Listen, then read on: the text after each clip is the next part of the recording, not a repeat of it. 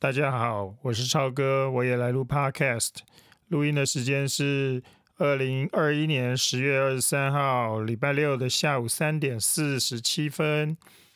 前几天 Apple 发表了新的 MacBook Pro 电脑。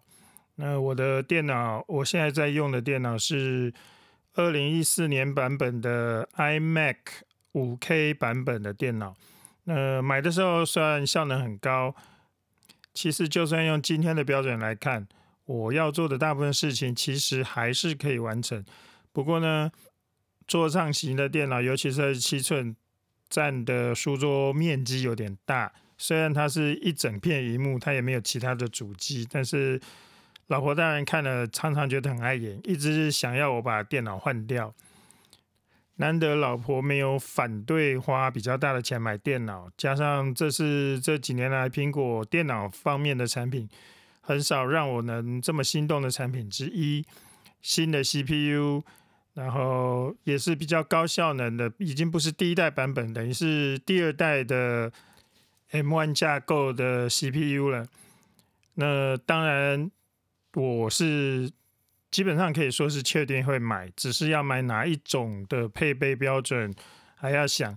呃，因为现在 Apple 的电脑，尤其是笔电，基本上你已经不太可能自己插 RAM 了，它是把 RAM 装，哎，就是直接坐在跟那个 CPU 的同一个晶片上面，所以基本上你想要外加，它也没有给你外加的空间。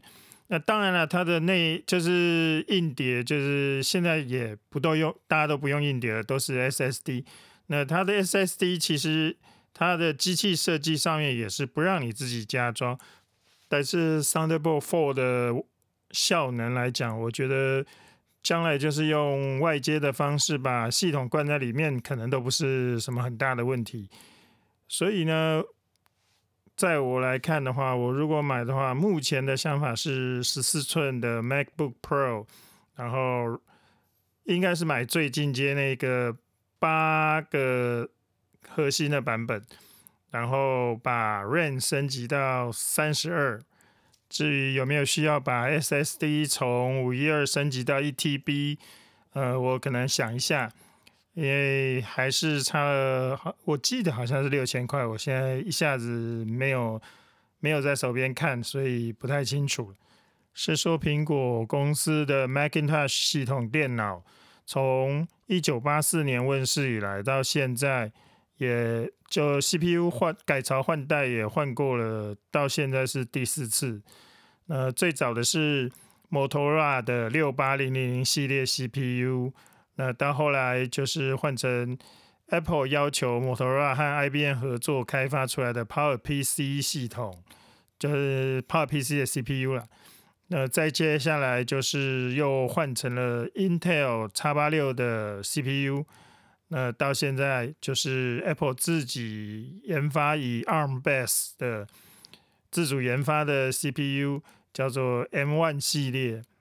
那既然前面三个时代的 CPU 我都有买过机器，那当然进入到 M1 时代不可能不换，就等它台湾正式上市的时间喽。那我之前看了一下，我其实 Apple 他们本身可以拿旧电脑回估来折抵一部分的购买新机器的钱。查了一下官网资讯，我这台二零一四年。iMac 五 K 大概可以回估一万两千六百块左右的钱。朋友知道我有换机的打算，也知道这台 iMac 五 K 大概可以折抵一万两千六百块，所以他有意思想要就是用同样的价钱来买我这台电脑。对我来说，当然是让给熟识的朋友比直接拿回 Apple 去折抵来的更好。何况我这台。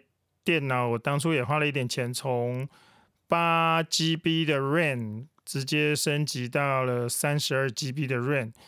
那我想对大部分人、一般人的用途，我就说我其实我到现在用它，我还没有觉得有什么不足的地方。说是只是为了爱买而买，也不为过了。刚刚有提到，其实我从六八 K 系列的机种，我就已经开始在买。Macintosh 电脑，所以我也可以算是一个资深的果粉吧。虽然我从来也不觉得我自己有多果粉，因为其实我从开始用电脑到现在，开始学会用电脑到现在，家里面始终应该都会有苹果的产品。但是其实我在在我认识的朋友里面，就是这些 Mac user 里面，其实我电脑买的算少的。我阿不啷当算下来，可能还没有超过十台电脑用了这三十年。那这可以看出来，就是。一个是苹果电脑的使用寿命应该比大部分的 PC 可能长一点点吧。我不知道用 PC 的朋友，如果在跨距三十年，他到底换了几台电脑？我虽然从来不觉得我自己算是所谓的果粉，但是呢，我实在真的蛮喜欢用苹果电脑的。我从很久很久很久，我就说第一台电脑是三十年前。当然，事实上我。知道有 Macintosh 这种东西也不止三十年了。呃，以前苹果电脑非常贵，所以也是花了一段时间存点钱才有办法买第一台 Mac。我的第一台 Mac 是 Macintosh Two VI。如果你去查查看，你大概就知道这是哪一年生产。事实上，它生产的期限也蛮短的，好像一两年就停产了吧。以当时来说，实在不是一个很长寿的机器。那老实讲，也不算特别出色的机器了。除了比较早就开始接触苹果电脑以外，我还曾经做过台湾两家苹果专业杂志的其中一家的编辑。当时台湾两家苹果专业杂志其实都是美国。授权台湾的中文版，一本叫做 Mac User，一本叫做 Mac World。那 Mac 我服服务的那一家是就是做 Mac World 的中文版。呃，它的中文杂志的中文名字叫做麦克情报。那个客不是一客两客的客，是客人的客。那段时间也真的是蛮有趣的经验。可以接触到蛮多一手的消息。其实我们是因为你是翻译从美国来的稿子，那个稿子事实上是在你出版前好一两个月你就看到，你去选译者翻译，然后润稿，所以有些东西事实上是可以蛮早看到的，还不错的经验。也因为这个工作的关系，我事实上有参加过某一次的 WWDC。我记得应该是两千年那一次的 WWDC 吧，所以有看现场看过 Keynote，有看过 Steve Jobs 教主本人在台上施展他的个人魅力，感受所谓现实立场扭曲是怎么一回事儿。当然，那是个还有 One More Thing 的那个年代。那么关于苹果电脑，还有我想买的 MacBook Pro，大概就讲到这里。前几天在听那个。好柠檬 Podcast 的时候，那个关大伟有说他不喜欢太短的 Podcast，因为他习惯把它开着就在背景上听。那所以如果十五十五分钟以内的话，他都觉得是太短，因为很快就会跳到下一个内容，他可能会要调整音量，他可能要去调整内容等等。嗯，我听起来这说这样说也其实是不无道理了。那我自己因为内容，而且其实我到目前为止我都还在认为我自己在练习的状态，所以我的内容都不会太长，短的可能只有三五分钟，阿不啷当最长的也只有十几分钟。那我不知道大家是什么想法？我对这个东西，我其实我基本上还是认识认，呃，某种程度我是认同它的，因为我不知道大家平均的通勤时间是多少。那可能半小时，可能什么东西？我觉得做一个小时对我来说是有点长。可是如果想办法把内容拉到二十分钟到三十分钟，对我来讲，目前为止我应该还是在我的能力范围之内。我只是当然呢，就需要更多一点的准备。我现在大部分时间，其实我就是脑海里面讲了一个大概的主题。然后就一边想一边想，然后当然这中间我做了很多剪辑，废话啦、赘词啦，或者是觉得不太对劲的，我又把它切掉了。呃，不会是 one take，没诶还没有那么厉害。呃，将来会不会有那么厉害？不知道。总之，训练自己可以一边思考一边讲话的能力，是我目前正在培养的能力之一。这种能力是不是叫做所谓的即席演讲？嗯，应该算是吧。上次的 podcast 我有提到了中国会不会打台湾的这种比较算是政治还是军事，我也不知道的意意见哈。我是个人的看法，其实我一直不太喜欢讲这样子的类型的问题。我说过，其实我还蛮有兴趣的，我经常在看相关的 YouTube。还有接触相关的新闻，我自己也是武器杂志的长期爱好者。但是啊，你真的要发表什么高见啊、什么东西的时候啊，你就会发现自己的肚子里的墨水不够。呃，年轻的时候我也喜欢做网络 CEO，常常在讲说啊，这个产品，这苹果出了这个产品啊，要是我的话，应该要怎么做怎么做，不然不会卖。那事实上，常常我觉得不会卖的东西，事实上是大卖。比如说。讲一个例子来讲吧，我自己从来没有买过半台的纯的 iPad，对我来说，那个东西其实也不是什么高科技产品嘛，就是一个 MP3 player，那容量比较大。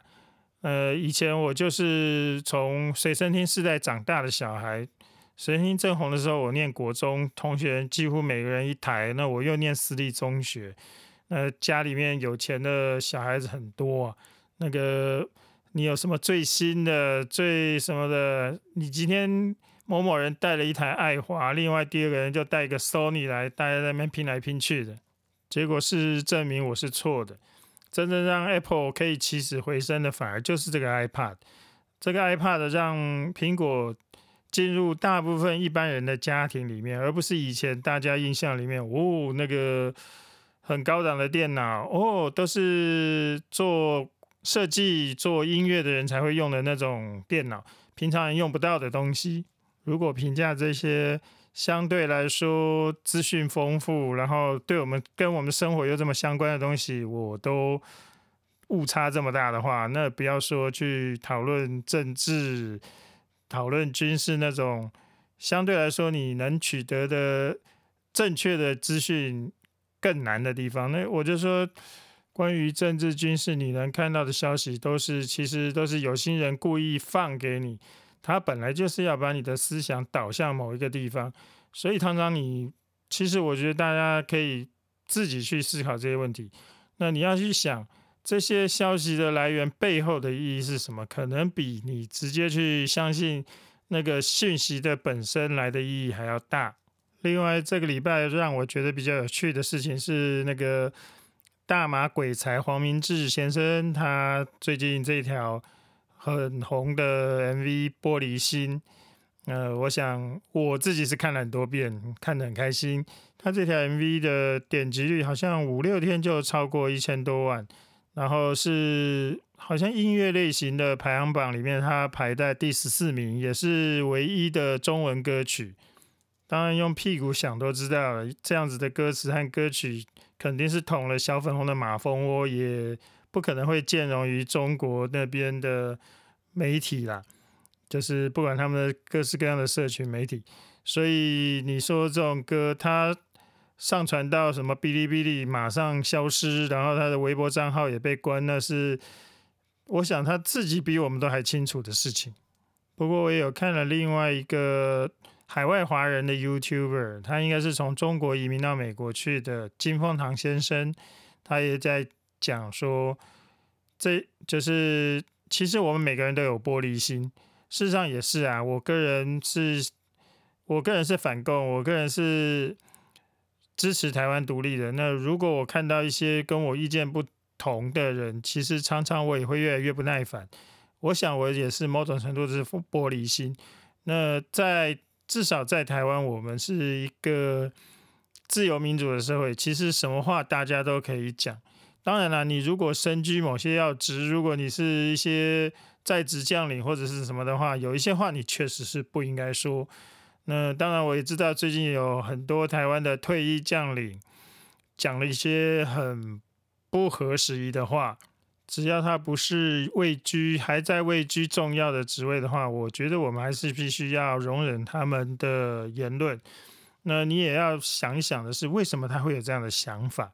那我们要去说服，或者是我们要，我们如果真的想要改变他这些想法的话，其实你要做的是什么？你要怎么去跟他辩证？那个才是比较重要的事情。比你在，比我们自己在，就是生气啊、恼怒啊，表现的跟小粉红没两样的话，那其实不是一个很健康的行为。